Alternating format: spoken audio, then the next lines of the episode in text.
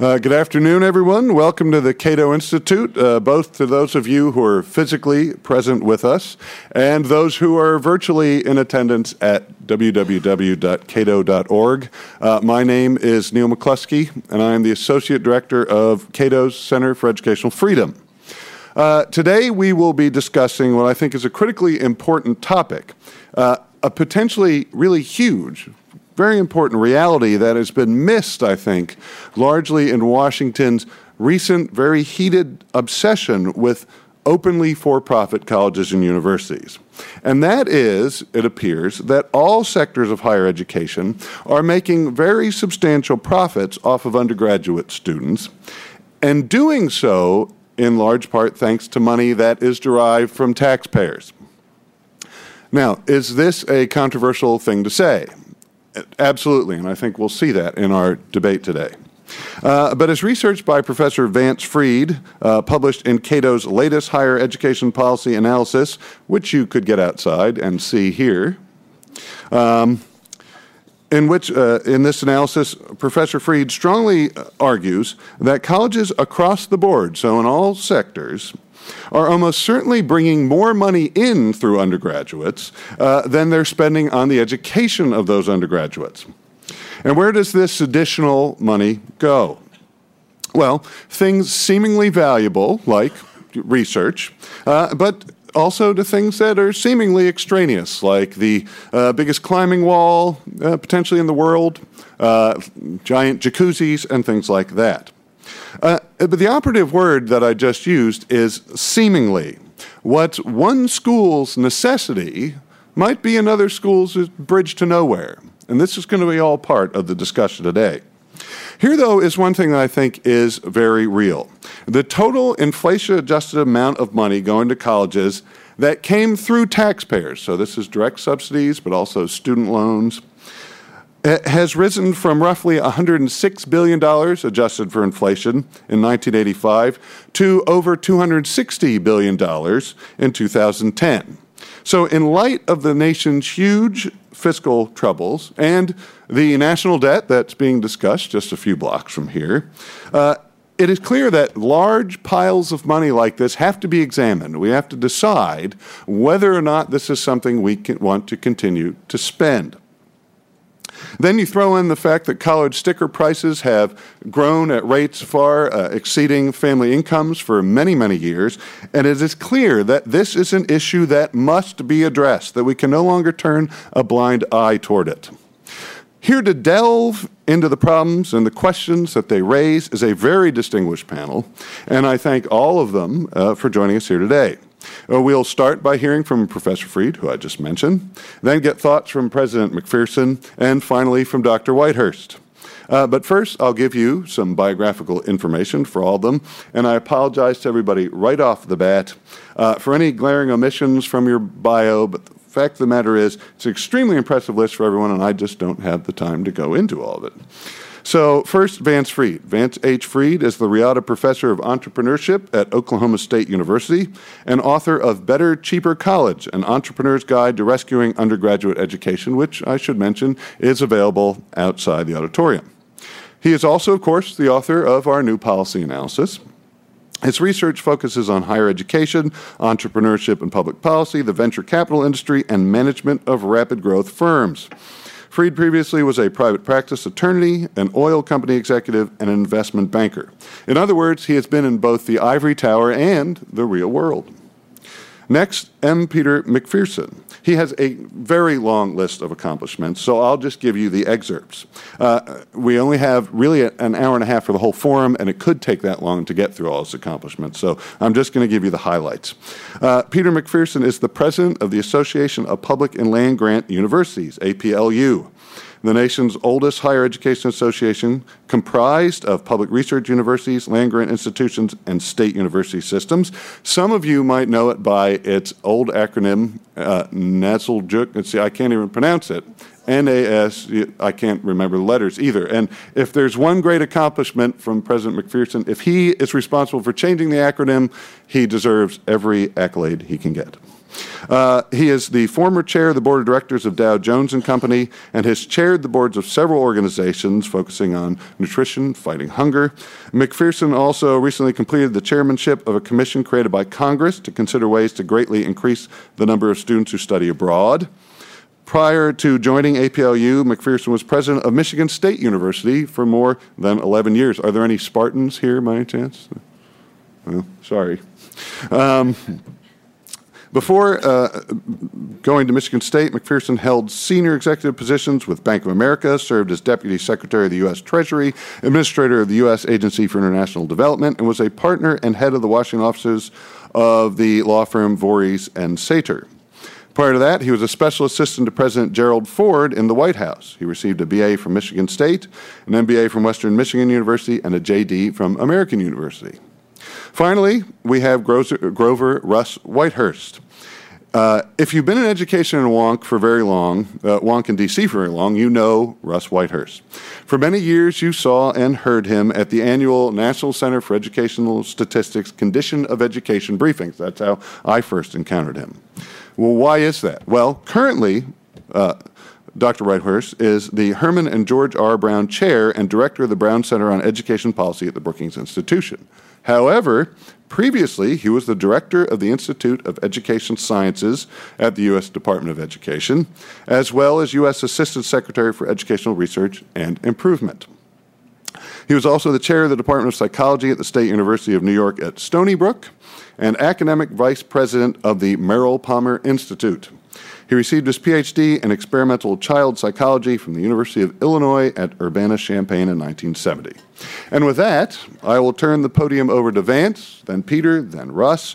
After that, I'll offer an opportunity for quick responses from the panelists to what previous panelists said.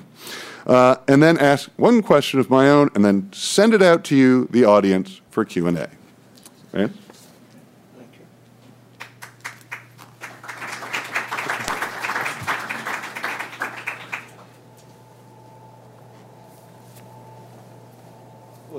Thank you, Neil. Um, and what I'm going to do to start is just give you a quick overview of the paper.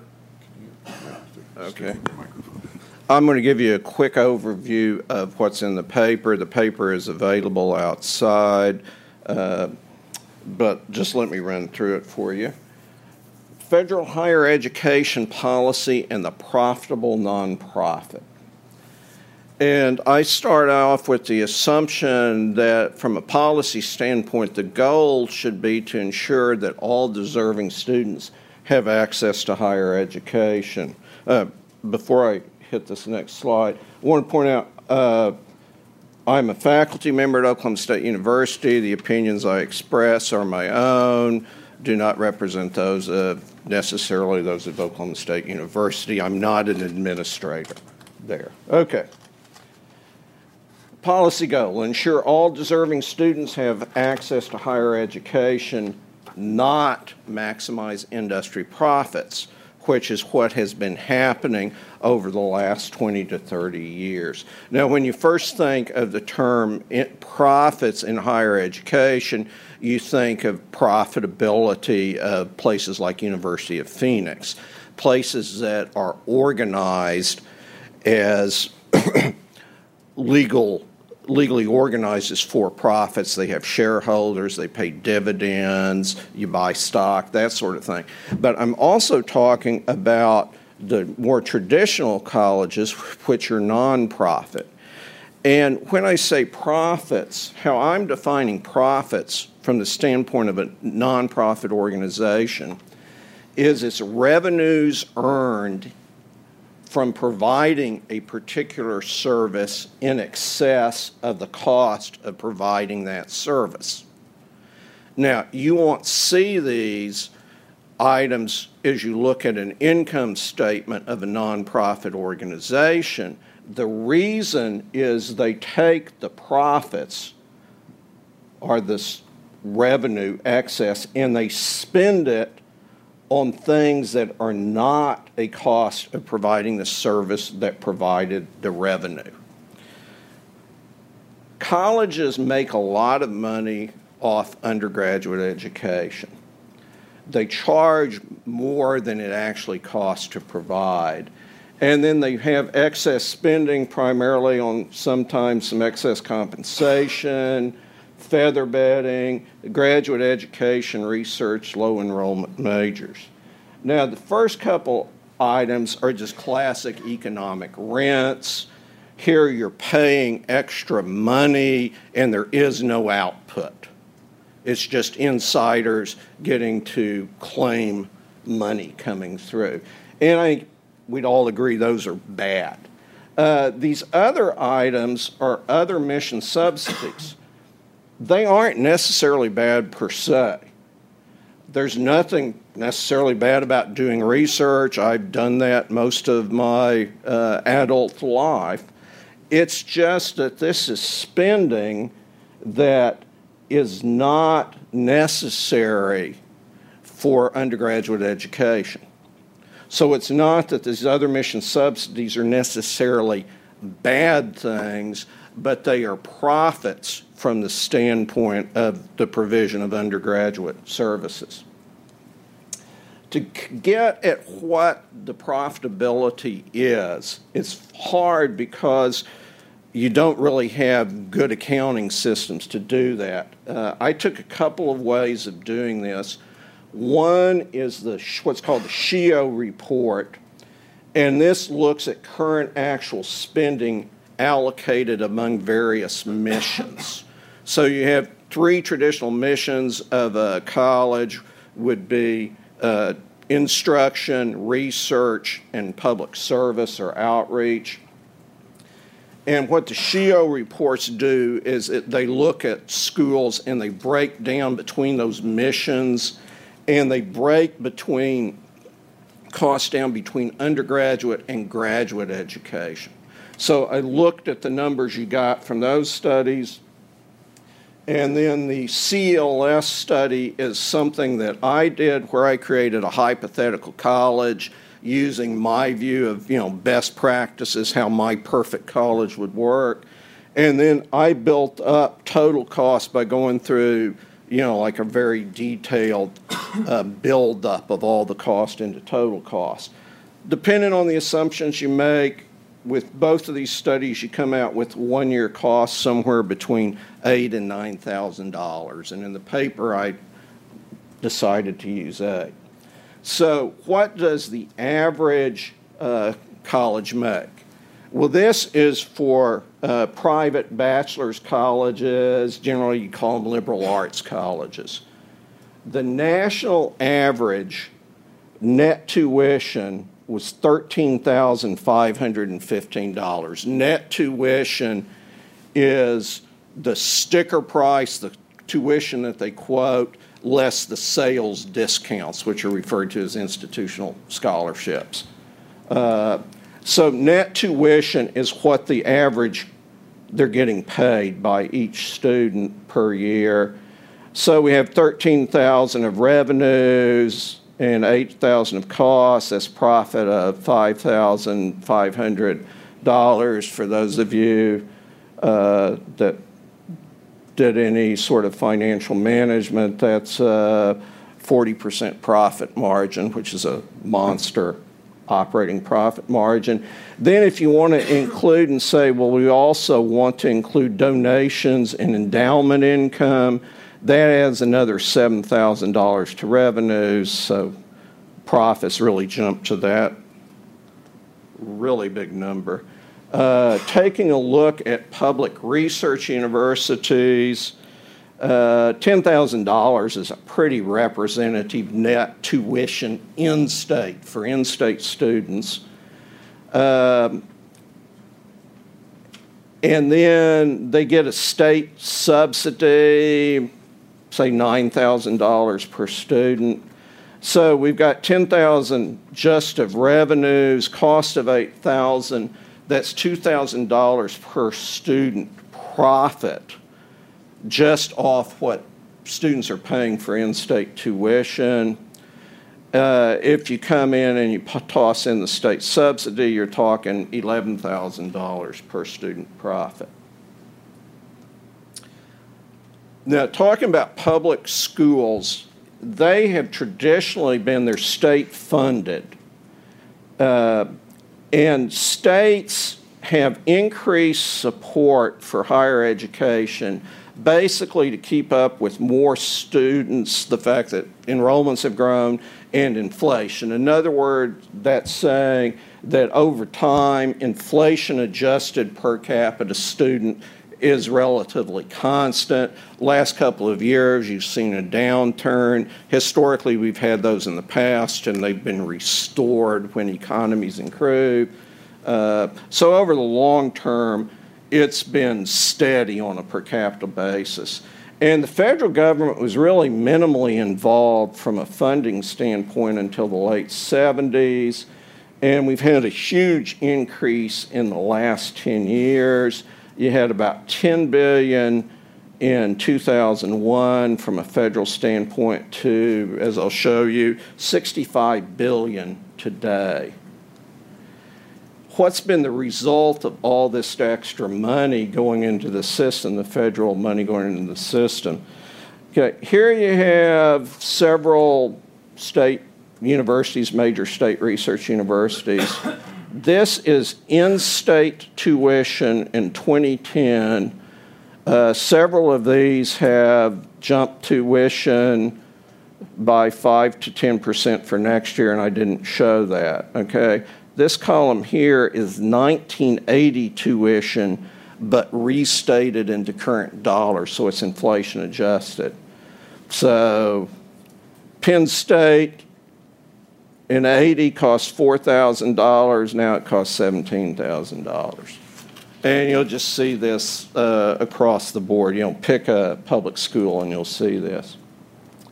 Okay, the result that we've had you know, I'd say uh, of all this money going in, college is less affordable now for everybody. Uh, I don't think that you can lay, total blame for that on federal education policy, but I do think you, you know you can uh, should lay some of the blame on it. Uh, we know college is less affordable. Government spending is much higher and higher education is much more profitable than it was uh, 20 to 30 years ago. So you could think of it sort of a summary. Uh, students lose, taxpayers lose, colleges win. Okay, here are some ideas for some specific federal policy changes. Uh, one, just simply don't discriminate against discriminate against the for-profits. If for if it's bad behavior for a for-profit to do it, and they need to be regulated in some manner. Uh, nonprofits should have to go under the same rules and not get a free pass as they do now. Uh, okay, lower barriers to entry. Uh, federal government has a fairly significant role in how the college accreditation process works. And the current accreditation process is designed in a manner that it's very difficult for qualified new entrants to quickly enter a market. So, policy should work on making it easier for a good school to enter uh, the market. Uh, so to increase competition. Don't take the college side on pricing. The way that uh, the financial aid system is designed is uh, really largely set by the Department of Education, and it really gives a lot of advantages uh, to the colleges in bargaining over price. And this is a particular issue uh, to private colleges that really tuition or give sales discounts a lot, they get to look at your financial information when they're talking to you about what the price is going to be. Uh, so that shouldn't be happening. And then a big issue uh, dramatically decreased federal funding. Current federal funding, there's about $2 billion. This is all annual in direct payments to schools. Student loans, the cost estimated at 12 billion, and this is uh, running off uh, CBO numbers. They basically estimate that for every dollar of loan made, there's going to be a 12% uh, cost to the taxpayer. So $100 billion of loans made is $12 billion. Pell grants, $33 billion. Tax credits and deduction, 18 billion. So just quickly, what I think ought to be done, eliminate direct payments. Earmarks may be disappearing, but there's still some direct payments. Those need to be eliminated. Really need to reform student lending, lower limits on total debt. Uh, from a taxpayer standpoint, this helps because it reduce, reduces bad loans. It also helps students and it protects naive students against some of these huge debts that they're racking up that are non dischargeable in bankruptcy, unlike a regular debt. Uh, other thing on student uh, lending, uh, simply raise interest rates. Uh, according to the CBO, a 2% higher rate would make the pro- program break even, would save taxpayers $12 billion a year, and wouldn't have any really major impact on borrower behavior, the extra 2% interest rate. Uh, redesign downsize Pell's uh, I don't think many students need Pell in order to access a good college education, so it really needs to be targeted to the truly needy who would benefit from higher education. Uh, I'd eliminate all tax credits, deductions credits. If low income students that are getting Pells don't need a federal subsidy, middle class students certainly don't. Uh, back to the policy goal ensure all deserving students have access to higher education. It can be done, and actually, the federal deficit reduced by 50 to 60 billion dollars a year. So there's my half trillion in the deficit reduction debate. Thank you.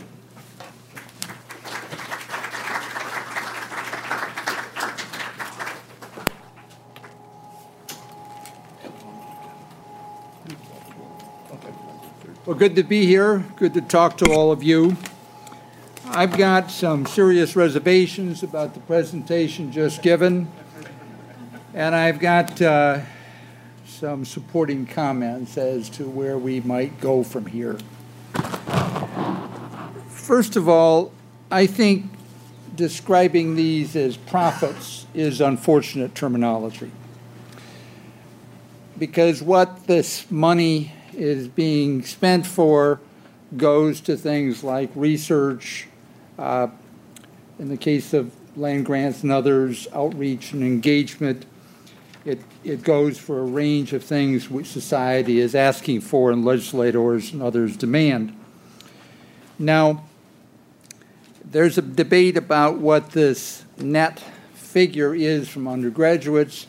Uh, but it looked to me like when you showed the figure, Doctor, uh, you, you included state appropriations as part of the revenue.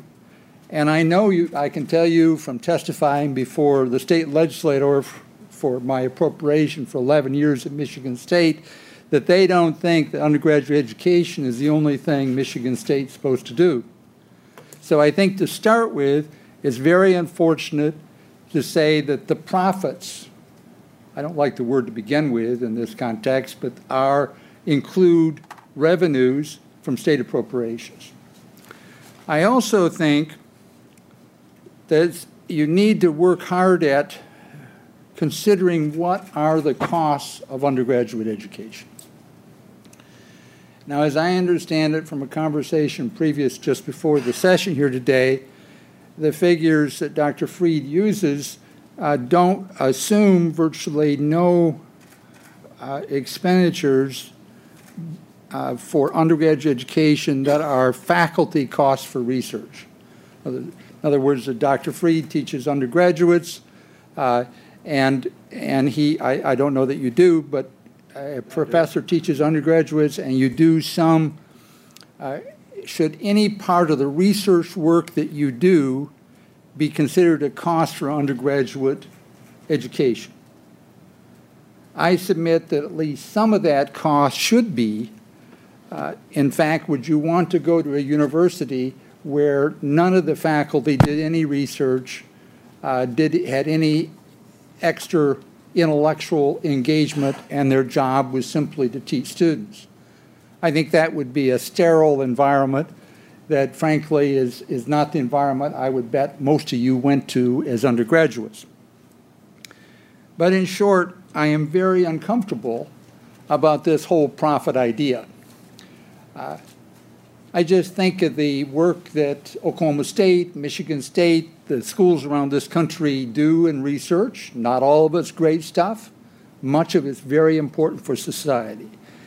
I think of the graduate education. I think of the PhDs. I think of all that work and the contribution that that makes. All of it not perfect, but does but we would would we want a society that didn't have that work? I think of the the uh, agriculture and other outreach that places like Michigan State do, which would be under the doctor's model counted as profit. Uh, I remember the time Michigan. You can see the mitten has a is up on the thumb of Michigan. Uh, we have a major bean industry, and one spring the rains washed out all the just planted bean crop. Michigan State Agricultural College was able to tell those bean producers, a couple hundred million dollar a year industry, within two days that they could plant those beans again and still harvest them in a timely fashion. I don't think that's profit. In short, I've got some major problems with the characterization uh, of this as profit and I think that the calculation of the cost of undergraduate education is frankly incomplete. Now,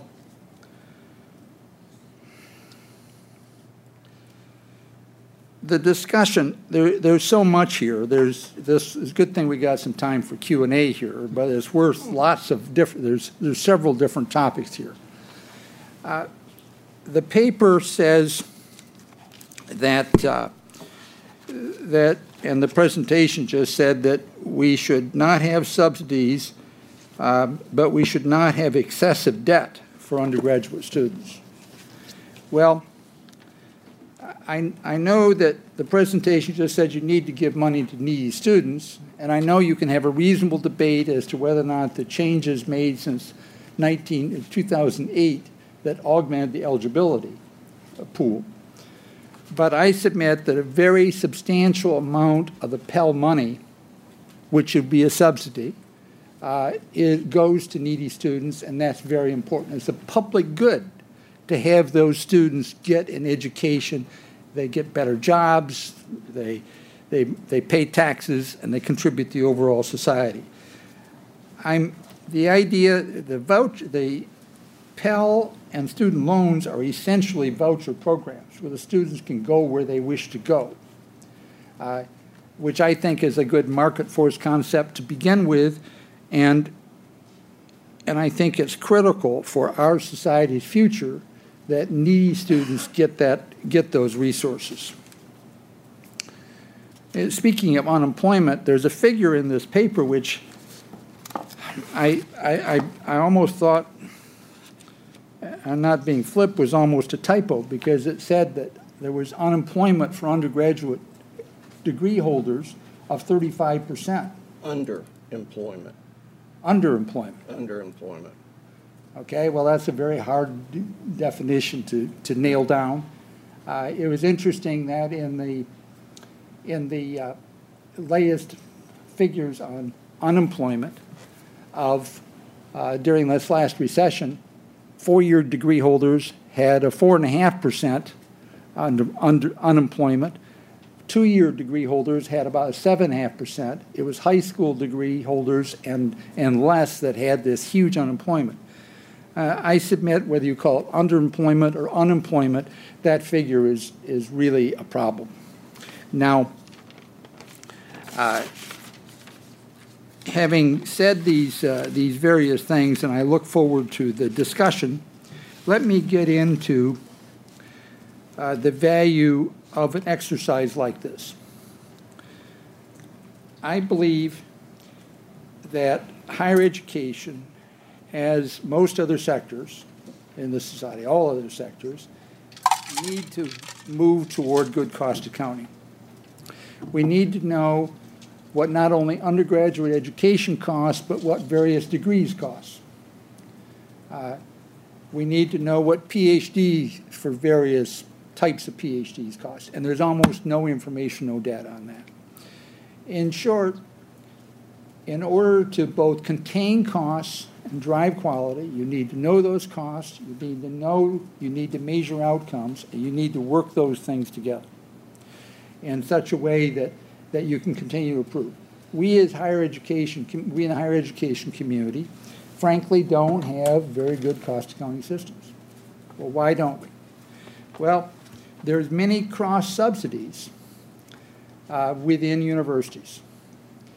Uh, the engineering degree costs a lot more to, to provide than does the English degree.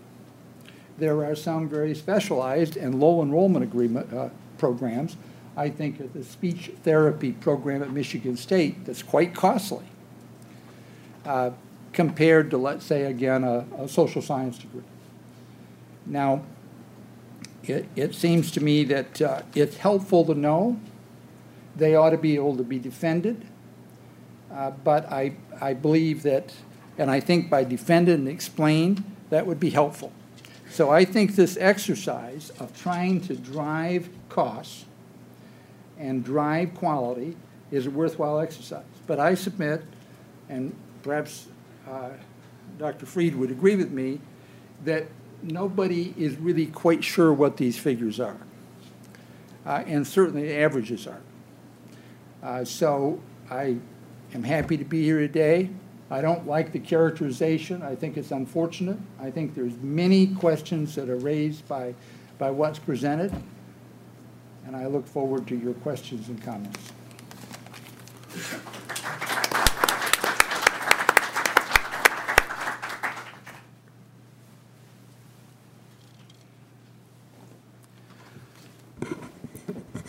I'd like to bump the discussion up just a notch um, and talk about uh, how we're performing in higher education in this country relative to uh, the other countries in the world uh, with whom we, uh, we compete. And uh, the story there, I think, is, is, is a troubling one. Uh, we used to lead the world in college attainment rates, and we're now down somewhere in the middle. There are countries like Poland that manage to get many more of their of their young adults through college to a degree than than we do. Um, the apex of our higher education system is uh, you know, the the envy of the world: uh, Harvard, Princeton, Michigan. But most of our students are not educated at apex or elite institutions. They're educated somewhere else. Uh, they have trouble completing. They end up with a lot of debt and the promise that is laid out for them as they uh, read annually that students who go to college earn a million dollars more over their lifetime than students uh, who do not is, uh, is substantially uh, misleading. At the same time, you know, education, education outcomes, education attainment are vital to the nation's interest. We can't mess around here. We have to do a better job. Uh, your uh, life earnings and prospects are contingent on the quality of the education you get and the aggregate aggregate of uh, each of our educations, uh, a very strong predictor of, of how we will do uh, as, as a nation. So, not only are we a provider of mediocre outcomes, but we do it at the highest cost in the world. And I think this supports uh, Professor uh, uh, Fried's analysis. So if you look at the analysis of the OECD, that's the organization in Paris, that's kind of the uh, the think tank for uh, uh, for the developed world's governments, you'll find that uh, the U.S. Uh, invests um, the average figure for uh, an undergraduate student is twenty thousand dollars per year the OECD average is $8,000 a year. In other words, it's possible everywhere else in the world to provide a good education for a public investment, total investment of $8,000 a year. Here it takes $20,000 a year to do that. So it does suggest if there aren't profits somewhere in there, there are incredible uh, inefficiencies. And those inefficiencies result in uh, the attainment of a college education seeming to be increasingly out of reach for more and more families as the cost, uh, the, the, the, price that colleges charge uh, go up uh, faster than the inflation rate year after year after year. So you only have to sit down for a little while at a social gathering with uh, parents of uh, kids who are coming to the age at which they'll be applying for college to know that this will be a hot topic of education. How are you going to pay for it? What's the best college to go to? What, what's it worth? Is there a bubble here? What should we be doing? So I'm not offended by uh, having an analysis of the cost of higher education characterized in terms of profits. Uh, it doesn't, of course, mean the same thing for a nonprofit institution as it does for a for profit institution, but we very much need to have a common uh, uh, playing field for understanding what the public and private investment is in, uh, in a post secondary degree. So, what I would like to see in the context of the ongoing debate in Washington about for profits is I would like to see the yield of every type of higher education uh, uh, institution put on the same scale with respect to the cost, both private, private and public, of uh, attaining a degree we don't know what that is uh, in this country for uh, nonprofits, and we certainly don't know it for, for profits. And by that, I'm simply referring to the fact that the dropout rate, the non attainment rate, is so high that the actual cost per student who attains a degree is going to be some multiple of what the, what the annual tuition cost is. And even more important, I'd like to see what the public and private costs are uh, per student for obtaining regular employment. So, how much do we have to invest for a person to complete a degree and then get a job? To the extent that there's any unemployment rate at all among college graduates, it, it, it increases the cost of, uh, of, of, the process, which has as one of its outcomes uh, uh, employment. So, what to do about this? I mean, I liked uh, many aspects of uh, Professor Fried's uh, analysis. I was particularly taken with the imbalance that occurs when uh, when the college with whom I'm negotiating in terms of the tuition I'm going to pay for my child's attendance knows that I'm not in a good negotiating position because my income uh, is, is, relatively high. I would not like them to know that, and having some balance in the negotiation, I think, is, is, is a good idea. Uh, I don't agree with the, with the policy recommendations with regard to uh, uh eliminating uh, student aid. I think that there is a lot of research that indicates that uh, how aid is directed has important effects on whether students uh, attend college and, and complete college. But I do think that we need substantial changes in the system. So I have a few uh, policy recommendations. One has to do with something I've talked about on several and written about on other occasions, and that is we do not know, as uh, investors in college, public investors, or as families or students attending college what the likely private return is for the pursuit of a particular degree in a particular program at a particular university. What is the chance, if I enroll in this program, that people like me finish? What is the chance for people like me who finish that we will be employed? And what is the likely income that will be generated from that pattern of employment. It turns out that uh, we're largely ignorant of these things. I had a, uh, a, community college president in my office a few months ago. We were talking about this general general issue, and he said, "You know, at my institution, if a student enrolls in one of the health sciences programs, practical nursing, their chance of completion is 60 percent. But if they enroll in an IT field, the chance of completion is 6%. And I said, do the, do the prospective students know this? Well, of course, Of course, they don't. I've done an analysis of uh, community colleges that prepare uh, uh, students for nursing careers. And you can find institutions uh, funded by the same state within driving distance of each other who, on the one hand, will complete 80% of their students, on the other hand, 60% of their students. On the one hand, the students will be earning five years after $60,000 a year, on the other hand, $40,000 a year. That information available to the public would create a market me- mechanism that relates the price paid to the product received that I think would deal with lots of issues in the market now. We have to ask why is it that universities raise every cent they can and spend every penny of it. Why is it that prices continue to go up? And I think there's a lack of, uh, of, of, marketplace restraints on those expenditures. Empowering consumers with information on the connection between the price they're paying and the outcomes that they're likely to get, I think, would generate uh, changes in uh, changes in higher education.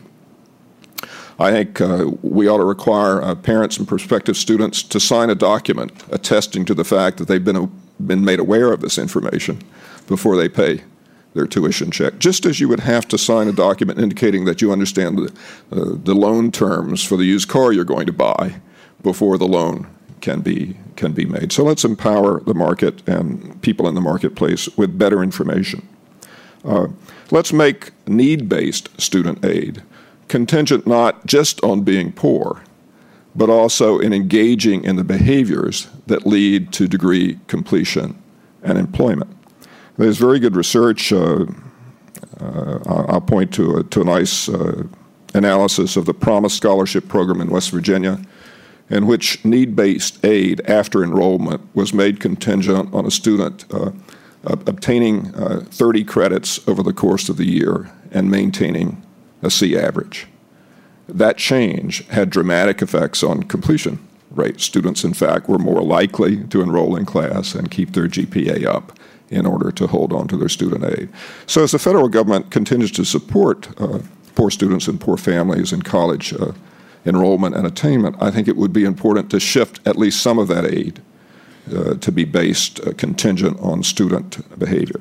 And then finally, I think we need to have colleges and universities have some skin in the game in terms of the consequences that flow to students for completion, failure to complete employment, or failure to obtain employment. Why not take a portion of the federal aid stream, have that flow or be connected to institutions, and have institutions participate in the consequences of the repayment rate on those loans? And so, if a lot of your students are defaulting on, on your loans, the pot of money that you have to dole out to students that's federally based diminishes and you eventually uh, suffer substantially as an institution. I think we need to have university administrators thinking about what the consequences are for them of the decisions they make with regard to tuition, cross subsidies, uh, the way they run their institutions. We don't have that now. I think it's possible to create it, and I think the federal government has a role in doing so. Thank you.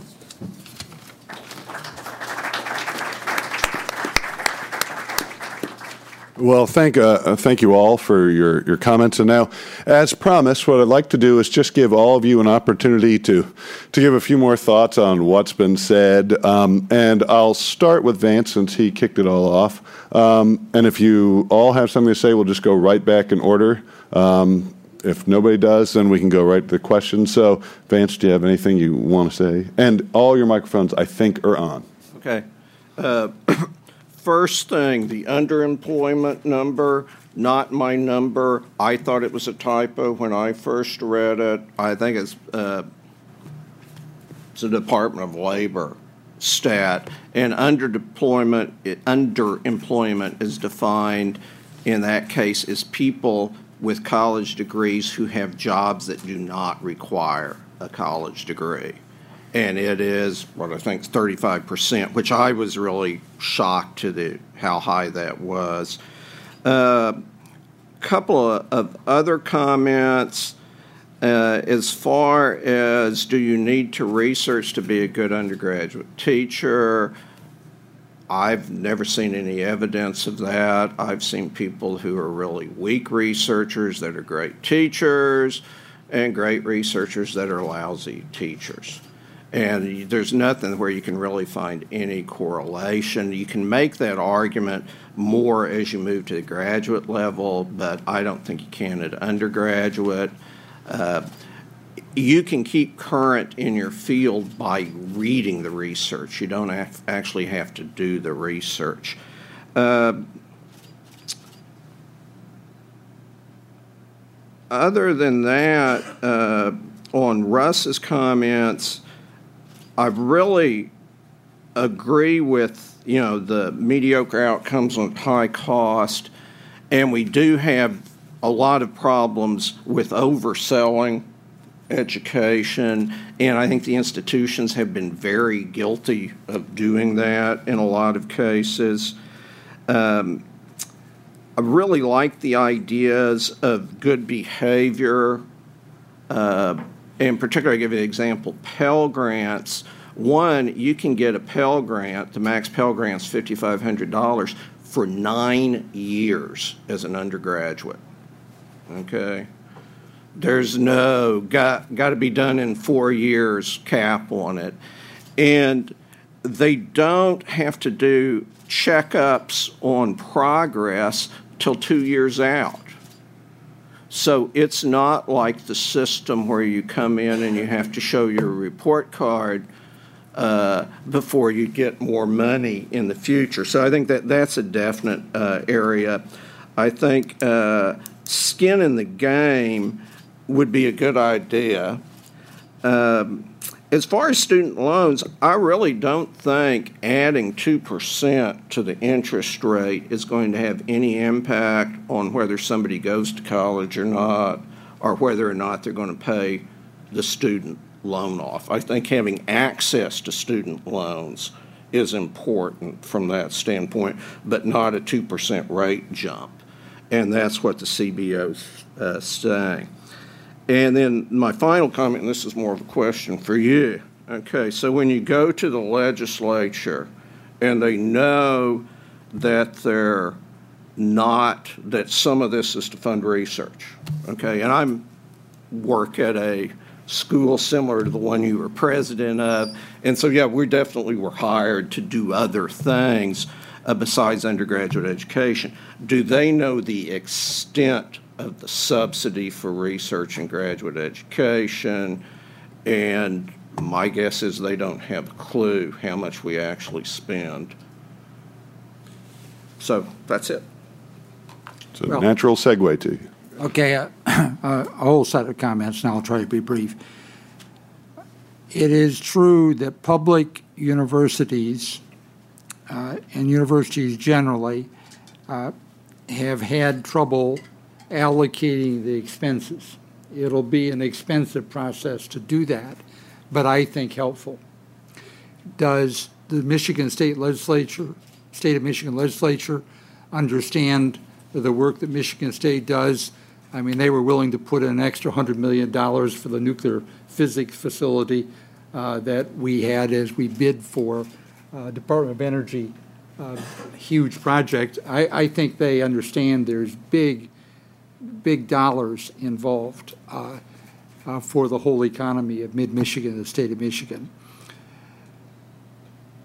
I would say a, a, couple, well, one other point is that, geez, the $20,000 figure per student assumes all the rest of the costs, I think, of, and I, and probably a bunch of, of private universities in there. Oh, sure. If you, if, if I said to uh, the, the universities, that in my association, which are all the big public universities, uh, it's going to it cost you twenty thousand for every undergraduate student or every student. They would say, "Geez, where'd you get these figures?" So the OECD, OECD yeah, well, I, yeah, they, they, yeah, right. I know the OECD well over there in Paris, and they just this is they're, this is a rounding error somehow, but but let me let me get into the need for some serious reform. Department of Education determines in, institutional eligibility uh, for, uh, for Pell and for student loans. In other words, uh, the thousands of schools in this country where a Pell or student loan student can go and use that money, their voucher money. Uh, in order to be such an institution, you need to be found eligible by the Department of Education. It's a very troubled process. Not because they're, they're bad people, the Department of Education, but because the law allows default rates uh, that are extraordinary.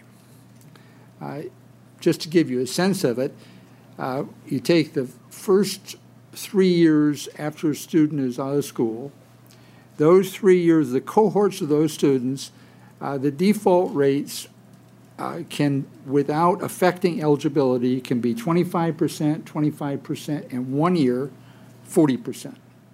And you get into this, it doesn't even count, a bunch of the, the defaulters, in effect, get deferrals. So it doesn't even count all those students that default. It's a, Department of Education people, I've talked to them at length about this. The people doing that, they think this, and there's only been a couple schools in the last year that were out of the thousands that were default, that were declared ineligible. This needs to be reformed. And uh, I, I'm a Republican. I was Reagan's legal counsel. I was in the administration for eight years, worked for President Ford. Uh, but this, this, the way this is, the student loan eligibility system is set up is, uh, is a mini S&L waiting to happen. Uh, we've got to do something about it, and I believe that uh, there's some serious reforms that can be done here. I believe there's a bunch of other changes that would be helpful. Satisfactory academic progress should be tightened up. Those of you that are connoisseurs to all this knows what that mean, know what that means. I think APLU thinks that the number of semesters you can get Pell ought to be cut back. There's a bunch of serious reforms that in this environment of tight budgets, I hope we'll get to. Uh, I want to have good cost accounting. I want to have measurable outcomes and those drive those things together. I think these things can be done, and we need to. Uh, uh, we can be a better country if we do so. I would add. I mean, I agree that those things need to be done. I'm not particularly optimistic that uh, the federal government, which has messed it up pretty badly so far, is in the best position to uh, best position to fix it. So I think we ought to look wherever we can for market mechanisms that'll push towards the needed reforms rather than legislative and regulatory mechanisms. Uh, that will not always be possible, but I think it, uh, there are circumstances where it would be possible. So the notion I presented of skin in the game provides a consequence for institutions that generate a large number of, uh, of loan defaults. Uh, they have no real consequence now because of the lax uh, regulations. We could tighten up regulations, but that will probably do damage, uh, unintentional damage, where, where we don't want it to happen. And so, again, I, I think there's a, a you know, a, a, conceptual exercise here of thinking about first what is politically possible, and second, how can it be done in ways that uh, require less federal intervention but maintain a, a healthy and vibrant uh, post secondary uh, sector. All right. Well, uh, now I promised that I would ask a question, but why don't I defer my brutal cross examination I had planned for everybody and see if there are questions out there now? And if there are none, I'll try and get your jog your memory. I'll just say uh, we'll call on you in one second, but the ground rules, of course, are wait for the microphone please say who you are and if so what you know or if you represent an organization what organization you're with and ask a question. Don't give a speech. And unfortunately the microphone needs to go all the way back there.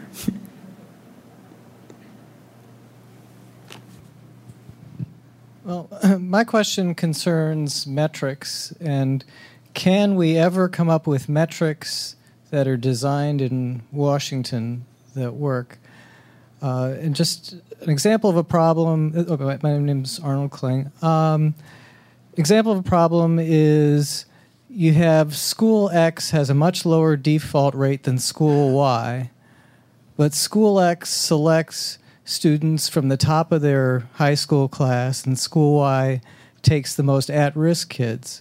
And it could be that relative to the students they pick, school Y is actually better. And can you really ever solve that these metrics problems? There's no question that the schools with very high default rates have student bodies uh, which uh, at, which are very different than the the low default rate schools, and I think that there has to be some consciousness of that as you apply these uh, these eligibility criteria. My only my judgment, though, is that we've gone overboard uh, in in allowing uh, very high default rates as they're defined. The discussion about the the defaults have spiked, uh, and I and I just think that we're that we're going to get into a situation. I mentioned an S&L kind of thing where we where uh, the defaults are so high and the, the, students can't get rid of them through bankruptcy either, which is a, a real burden. Uh, we should expect higher performance from these schools where they're for profits. Many will say this is just a big for for profit issue, and their default rates are very high on average, remarkably higher uh, than than nonprofits. But some of the nonprofits have very high defaults. This should not be a philosophical thing. This should be, but the current process needs to be tightened up, and I think can address uh, your concerns and still achieve a, a, uh, a sustainable situation? I think we can do this. Uh, there are various ways to do it. We, we do it in, in healthcare. We, we have ways of rating hospitals and surgeons that are risk adjusted, take into account the, uh, the fact that some surgeons deal with uh, people who are likely to die and others, uh, others do not. So there, there are ways to do it. I, I do think the thing we know we can do now, it's just a matter of government will, is linking employment outcome data with uh, colleges and, and majors. All of that information uh, sits in uh, the Social Security Administration, uh, the Labor Department, the IRS, uh, putting it together in a way that would uh, not divulge any information about an individual, but would emp- empower those who are shopping for higher education to figure out what people like them got out of it in the past seems to me a fundamental thing, and it, and it doesn't cost much. Why not? Uh, why are we hi- Why are we? Why are we hiding this information? I think there's an, an, an institutional reason to hide the information, particularly if you if, if you don't think your students are doing very well. But from a public point of view, why not make it available? Well, Congress a few years ago prohibited I know the, existence, the creation of a unit record system. Universities can't individually get employment data very well. No, I know that. I've this, tried to do it. What what we need a federal uh, system or some authority to to get the data from Social Security you can argue maybe from the IRS where you get income levels, but you get the data on, on whether your students have been employed, uh, and uh, and frankly, get these graduation works. Sure. The graduation system, most of you know, you know, you don't, it doesn't count towards your graduation rate if you get a student coming in and going out outside her cycle. I'm sorry, Doctor. No, I'm fine with that. No, it, you know, it's all I, again. It's all there in the IRS. When you are a when when you're a student at a college or a university, uh, the college or university has to submit a form XX whatever it is to the IRS uh, every semester, and so they know where you were there, and they've got the tax records. There's a brilliant young economist named Raj Chetty at Harvard, who has uh, gotten access to these data and published fascinating studies that link actual you know, lifetime earnings to early life life events. I can see no reason for, for the federal government not, given given its substantial ineffective intervention in higher education, to do this one thing that would let us figure out how institutions are doing. We need help in getting this unit-record prohibition of Congress taken care of. I, uh, my official capacity here is only as moderator, but I also am employed by the Cato Institute, so I'll give two objections to that real quick. One is we have seen on many occasions that the federal government and other organizations have had difficulty keeping what was supposed to be private information private. So that is a concern. And my other concern is when the federal government collects data, there is a tendency to cherry pick from that data to misuse it and then to drive policy based on data that is misinterpreted. So I would say that there are some reasons to be concerned. But I'm just the moderator, so next I'll go on the next question so no one can respond to that. And back there. Right there, yep. My name is Andrew Nichols. I'm with the Council for Opportunity and Education, and uh, my question is for Dr. Fried. Um, in your presentation, you gave a recommendation about not singling out for-profit institutions, and um, I'm assuming that the rationale for not doing that is because everybody, in your opinion, is, is making profits. Yeah, everybody's doing it. Now, um, I would like to point out that um, for-profit institutions uh, use about a quarter of the Pell Grant money, a quarter, but they only represent about maybe 12 to 13 percent of institutions across the board. Now, these institutions also are overrepresented among uh, loan defaults as far as student default rates, and they graduate students at a much lower percentage than private institutions and public institutions. And so, certainly, maybe everyone's profiting, um, so everyone's committing a crime, but there's a difference in a misdemeanor and a felony. And it looks like you know, for-profit institutions are are committing felonies, and I just want to know how can you justify that? And you seem to ignore those facts in your paper. Okay. Well, first, I'd point out since we are at Cato, the phrase profit is not viewed as criminal. Okay. Uh, number one. Uh, but, you know, what I'm saying is not at all a defense of the for profit industry. I'm just saying that nonprofits ought to be treated the same.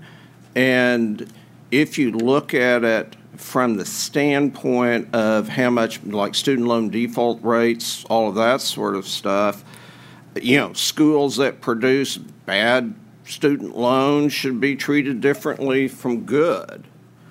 Uh, so, you know, I wouldn't argue, but it's not a for profit, non-profit distinction. It's these people produce good loans, these people produce bad loans.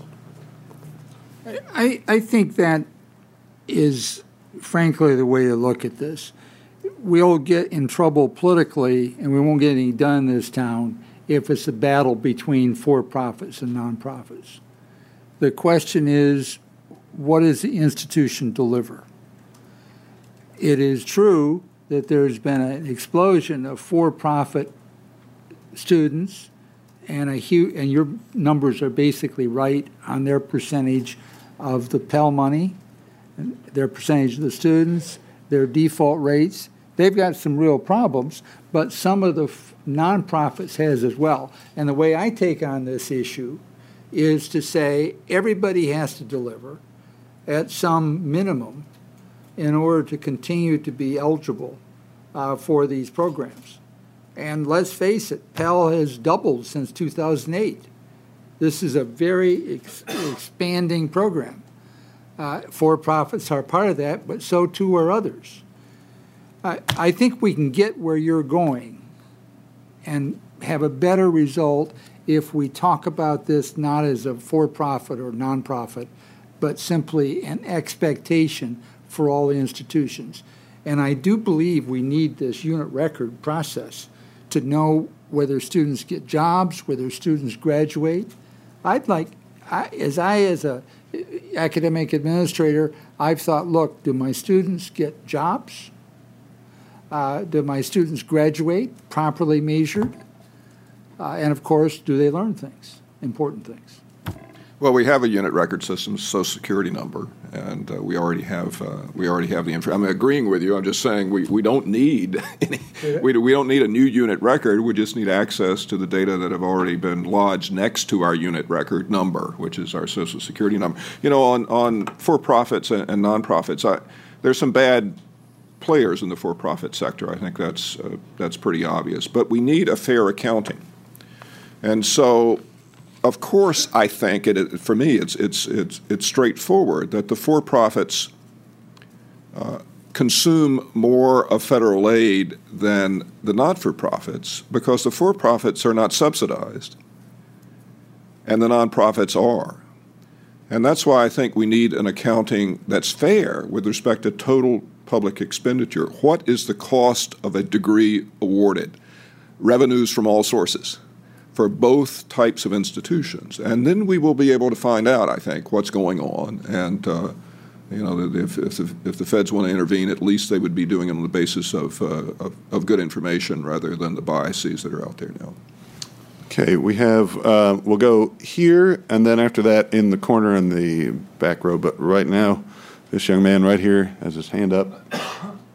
I, I, my name is Kevin Lakier. Um, I had a question I thought was kind of fundamental. I'm sorry. And uh, that I didn't hear anybody address, and that is do you think that the, a policy of pushing for four year degrees and pushing everybody going to college, or as many people going to college as possible, is really helping, or does that kind of, uh, does that kind of limit competition uh, among schools that might want to do things differently and push experience rather than classroom time? Well, quick answer uh, on that is do I think we're probably pushing too many people in four year colleges? Yes. Uh, look at other options. Yeah, shorter term options.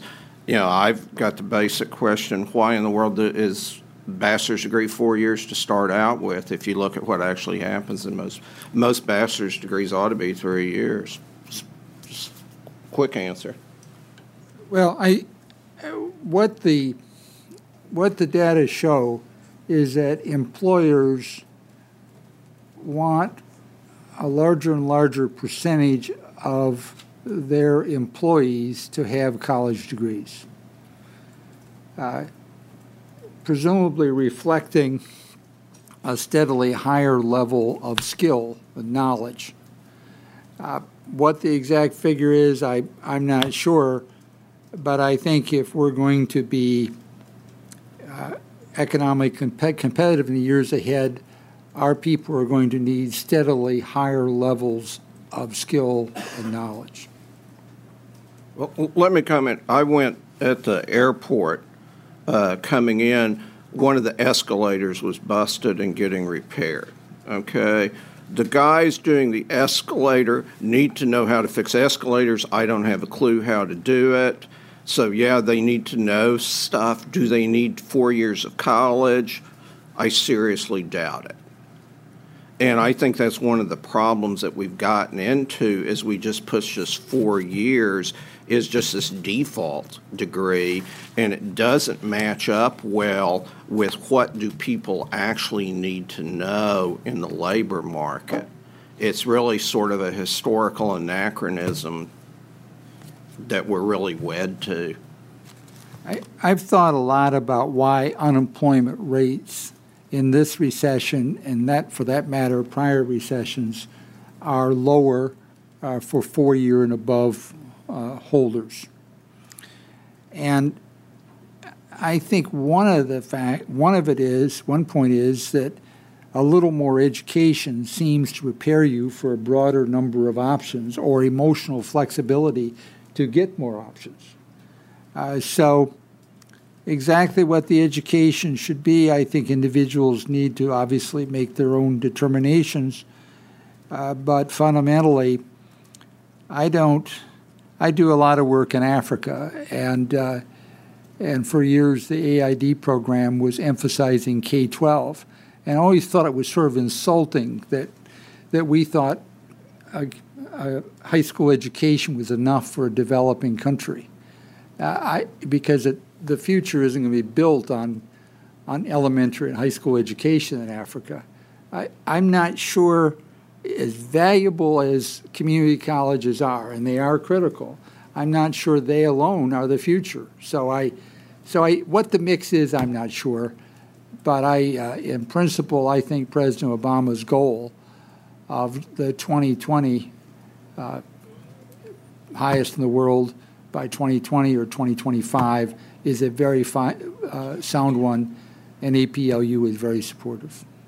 I, I, think the the college for all mantra is a, is a serious mistake because it fails to account for the very strong individual differences in terms of labor markets around the country, in terms of student preparation and interest, And so it's one of those things where, on average, on average, it makes sense to get a four-year degree versus a two-year degree, and a two-year degree versus no degree on, uh, at all on average. But if you if you look at the distribution in terms of uh, just labor market outcomes around those means, the distributions are very heavily overlapping, and in some places they are misordered in, in, in a way that would surprise you. So there's nice data from Florida showing that uh, people who pick up a technical degree, uh, air conditioning repair or uh, escalator repair, are doing better than students with a two year community college degree in terms of the labor market. Uh, the principal reason, the principal predictor of students uh, dropping out, defaulting on their loans, not completing, is lack of, lack of preparation. Arguably, and I, I think empirically, there, there are a number of, of, of students in this country, or potential college students, who would be better off pursuing something that they're more interested in and better prepared in. Germany does a much better job of uh, linking its educational system to, uh, to, to, to, the needs of the country so that there, uh, there are better, uh, much fewer mismatches that occur in this country. So I think we need to, to differentiate a little bit, and rather than think that any particular outcome is good for all, it, it uh, undervalues vocational education, it undervalues uh, preparation and match between aspirations and goals and opportunities, and I think leads us down a path that's going to do damage to some, and we needn't do that while still honoring uh, and respecting the value that's to be obtained from getting more education. But what education, when, and, and when, and for what goal is what I think we need to be thinking about. Okay, in the, the corner in the front row of the back, right there.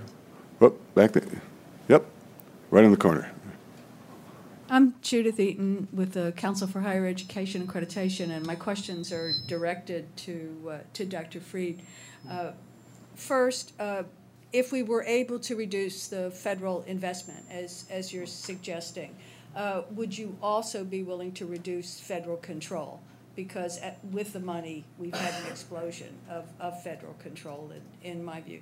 Second, have you modeled your suggestions uh, with specific institutions? What if you applied your your approach to Oklahoma State? Would you still be in, employed, and and under what conditions? Uh, and and third, is your uh, exploration of the role of profit as you're defining it here in higher education driven by the business model we use now and by that what i'm trying to get at is suppose we had a different business model $200 for a course online that exists now, non amenities, non campus, uh, would you still pursue uh, the goal of not having uh, profit as a, as a motive in, in higher education?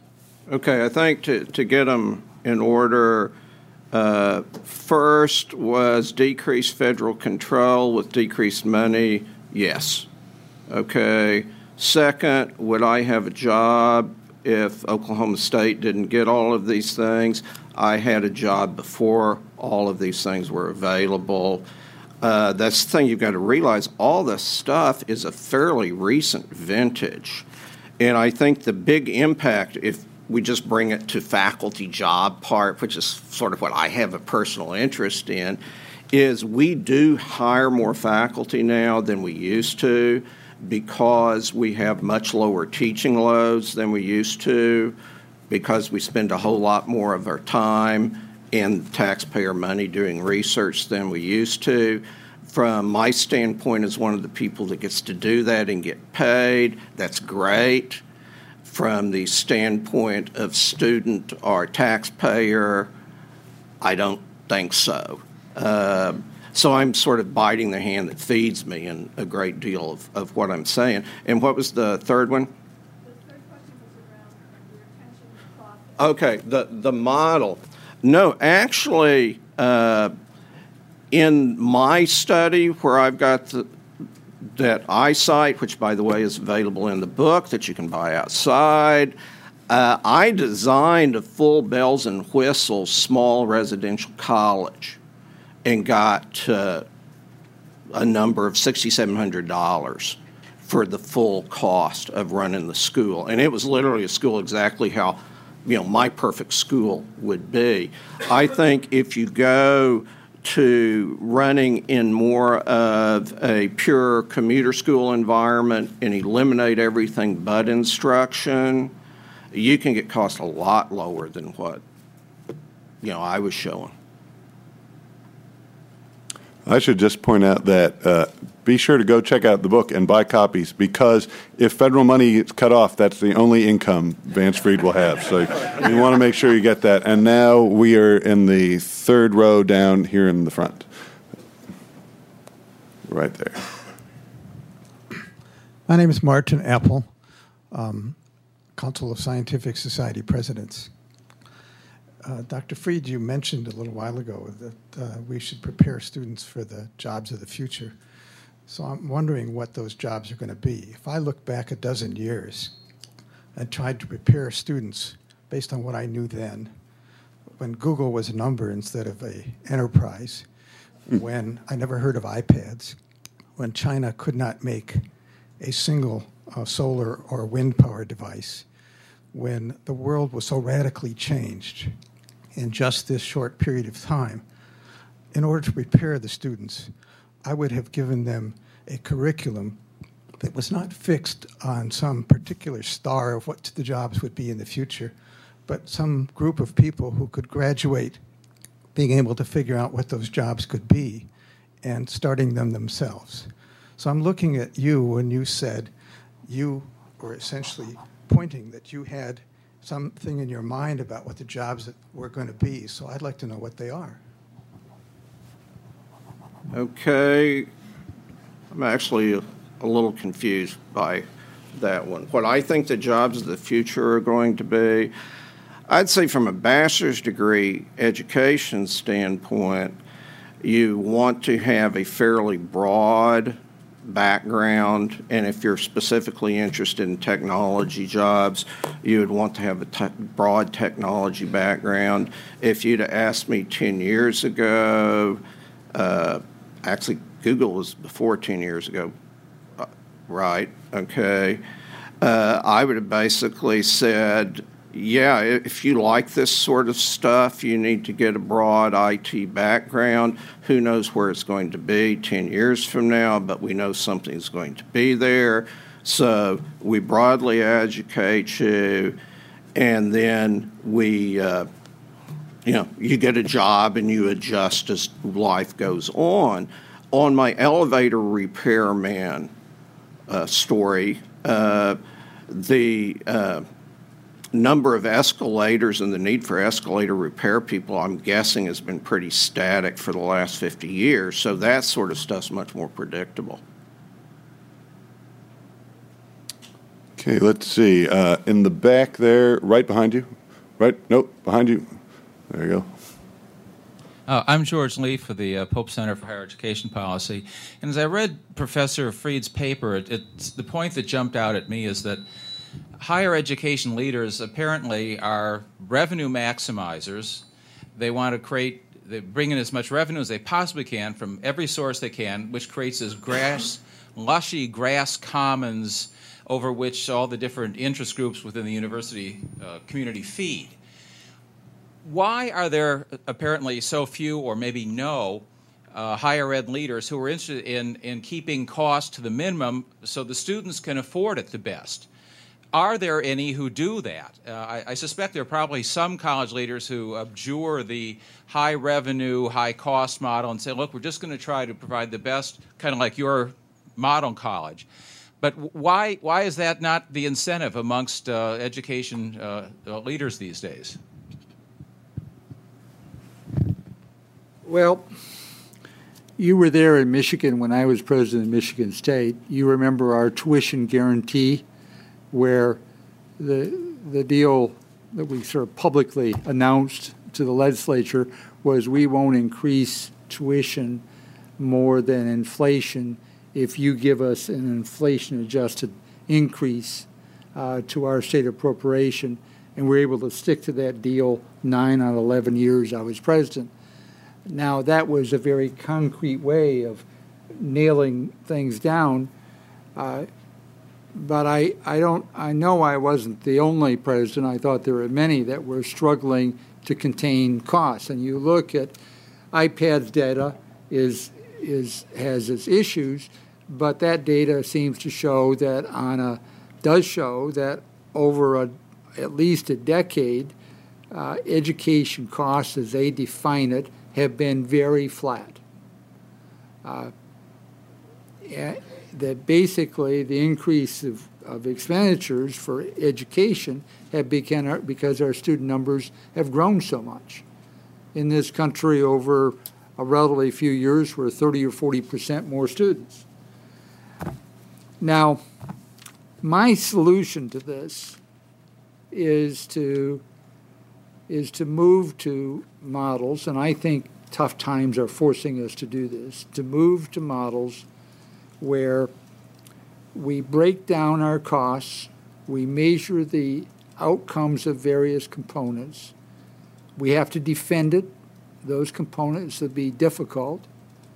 Uh, we have a unit record system where we know what our graduation rates are and our employment rates. And I think that'll drive a number of changes. Public institutions, to raise tuition is not an easy decision. You remember what the leg- you were working for the legislature of Michigan at the time. Your boss never wanted us to raise tuition, and it wasn't easy because we had to go back up to the legislature and explain why we did it. I, I would just add add to that. I mean, I agree with everything uh, Peter Peter has said. I, the only addition I would make is that the the contingency for most uh, university leaders and certainly faculty in universities, which have a lot to do with the behavior of their, their leaders, is reputational. So if I can spend more money and raise my U.S. News and World Report uh, uh, figure, if I can uh, be known to have the best program of this or that sort as, as determined by peer judgment, then I'm, uh, then I'm doing well. And so a reputational uh, contingency doesn't generate nearly the same impact as one that has to do with uh, how many students did you graduate and how many of them are employed and what's your cost per unit for doing that. And I think as we're able to make that information available and public, it will change. Uh, here, here, I'm just saying what you said. It will change institutional behavior. As, as many of you know, uh, APLU, along with ASCU, a few years ago created this voluntary system of accountability uh, for which Oklahoma State, Michigan State, uh, 300 of the 500 public universities in this country are part of that is testing entering freshmen randomly and and upon their graduation doing the same thing on some core skills. We basically think because public institutions I mean I was the legislature and the public were all over us, I thought. Uh, we need to be accountable. And I think we don't quite have the tools to be fully accountable at the current time. And we, uh, we're moving in that direction, and we should. Well, I'd make a couple points basically addressing public university uh, standpoint. One, I think we our per student spending has has gone up. Uh, as this is a top head number, I believe last year the average public research university spent about $27,000 per student. Now, that includes the full uh, university funded research and outreach budget. So it's not just undergraduate education, it's the whole thing. And if you look at it, uh, most schools, well, I'll just take Oklahoma State, where I started 25 years ago, our in state tuition is now equal to roughly to what out out of state tuition was when I first started. And the reason is we just our, our costs have gone up that much. The state subsidy has stayed about the same on a per capita basis. I think one of the issues that happened to state schools is you were a president in the 90s, right? And you had to go in and justify. 2004. Okay, you had to justify tuition increases. Uh, a lot of states have gone to a system to where you don't have to go justify the tuition increase. Uh, and when that happened, then everybody starts raising it up. because we view our competition uh, is one the other state flagship research school in state. Other than that, it's private research universities, and they're already up there high, so we can just sort of bump ours up a, a little bit every time. And then the other thing I would agree with y'all is until recently, there's been, I think, pressure put on us to spend more money. We have been told that spending more money is good. U.S. News and World Report, we're supposed to raise our ratings. Well, the whole ratings thing is largely driven by spending per student. So it's pretty cool when somebody tells you you have to increase the amount of money that you spend on your employees. It was pretty cool to be an employee in that setting. I, I want to get to this is a good engagement. I think U.S. News and World Report which is almost entirely based upon inputs. Only some 5% of the rating goes to how well you do on your expected graduation rate. They change them every year or so, but I think that's an unfortunate way to measure things. And that was part of why we created the voluntary system of accountability. I do think, though, Doctor, that when you look at these figures on expenditures, over, over a period of 10 plus years, education expenditures of the big publics per student, key per student, because our numbers have grown substantially, per student have been inflation adjusted about the same. Our tuition has, has raised, but the tuition raise, amount raised over the number of years has roughly gone to make up the drop in per student state appropriation. The numbers, we did a wonderful report on this that's on our webpage, uh, done by our then Chief Academic Officer, David Shulenburger. The data is now a couple years old, uh, but I think that's, that's a long term trend. So I, and I'll tell you, the state of Michigan loved it when Michigan State was able to, to get the nuclear, uh, the, the, the nuclear facility a physics facility we did a couple years ago. Uh, it, those things didn't were important for the state. So you, I don't think you want to use the numbers of what we spend per student. You want to look at what we spend per student on education. I'm going to, I think we have time for one more quick question to tie this all up, and then we have to to end it. So if you've got a really, really good question to end on, you can keep your hand up. If not, then you're in trouble, and we'll go right there. Not as fast for education. Thank you. Um, my name is Greg Sheckman. I'm from the University of Central Florida, but my question does not reflect the uh, necessarily affect the opinions of the university. Um, a couple weeks ago, there was a, a, meeting here in town by the Hamilton Project, and a um, venture capitalist said that the rate of return for higher education is 15 percent much higher than anything else he's done. Now, this is a guy that has worked with the Federal Reserve, has started a number of companies, is on a number of boards, including NASDAQ's. 15%. So here we are talking about profits. Uh, what Dr. McPherson says, and what a lot of us are charged with when we're public universities and large public research universities in particular, teaching, research, and service. Okay, there are three pillars. And so the question that I have, and, and again, it goes to Dr. McPherson again, is we would be held in contempt by our states and our legislators if we did not do the research, economic development, ag extension, et cetera, that is required and expected of public universities. It's much more than teaching, unlike a community college, which is primarily about teaching. And I can say that because I was on the board of a community college for many years. So I think you have to differentiate the missions, and therefore you're going to have to differentiate costs the same thing is true with a bricks and mortar institution versus an online. The online institution doesn't have those those three responsibilities. So it, it's an apples and oranges argument. I don't. I understand about trying to. Uh, identify. Do you have a question? Because we really got to. We're already over time. So the question is is really just getting to the premise of of this conversation, which is: Are we really talking about apples and apples, or is it apples and oranges? Okay, well, I'll give you a quick answer. Uh, do I think most undergraduate students realize that they're paying for all this other stuff when they pay tuition? No. Do I think that Uh, most state legislatures realize that basically all the money that they're giving to subsidize schools are going to uh, research and public service. And my guess is no, they don't have a clue. They're told that this is necessary to, to subsidize undergraduate education. Of course, we don't really agree that, with the clarity of your statement, that all this, all the tuition, that there's so much profit, to use your term, in tuition.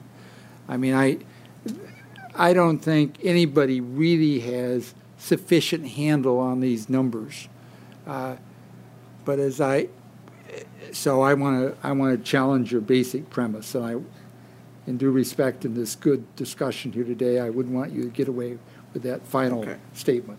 Okay, well, if everybody will buy my book, they'll see where I came up with all those numbers. Uh, Russ, do you have anything you want to add to that? It sort of tied it up, but you might have a cherry to put on top, which I just mixed my metaphors, but who cares? It's good to be here today, folks. Thank you for all. Well, then, thanks, everybody, and that concludes our forum. If you head upstairs, there is wine and cheese and all sorts of refreshments, and you can talk amongst yourselves about what you heard here today. Shulenburger, you you know Dave.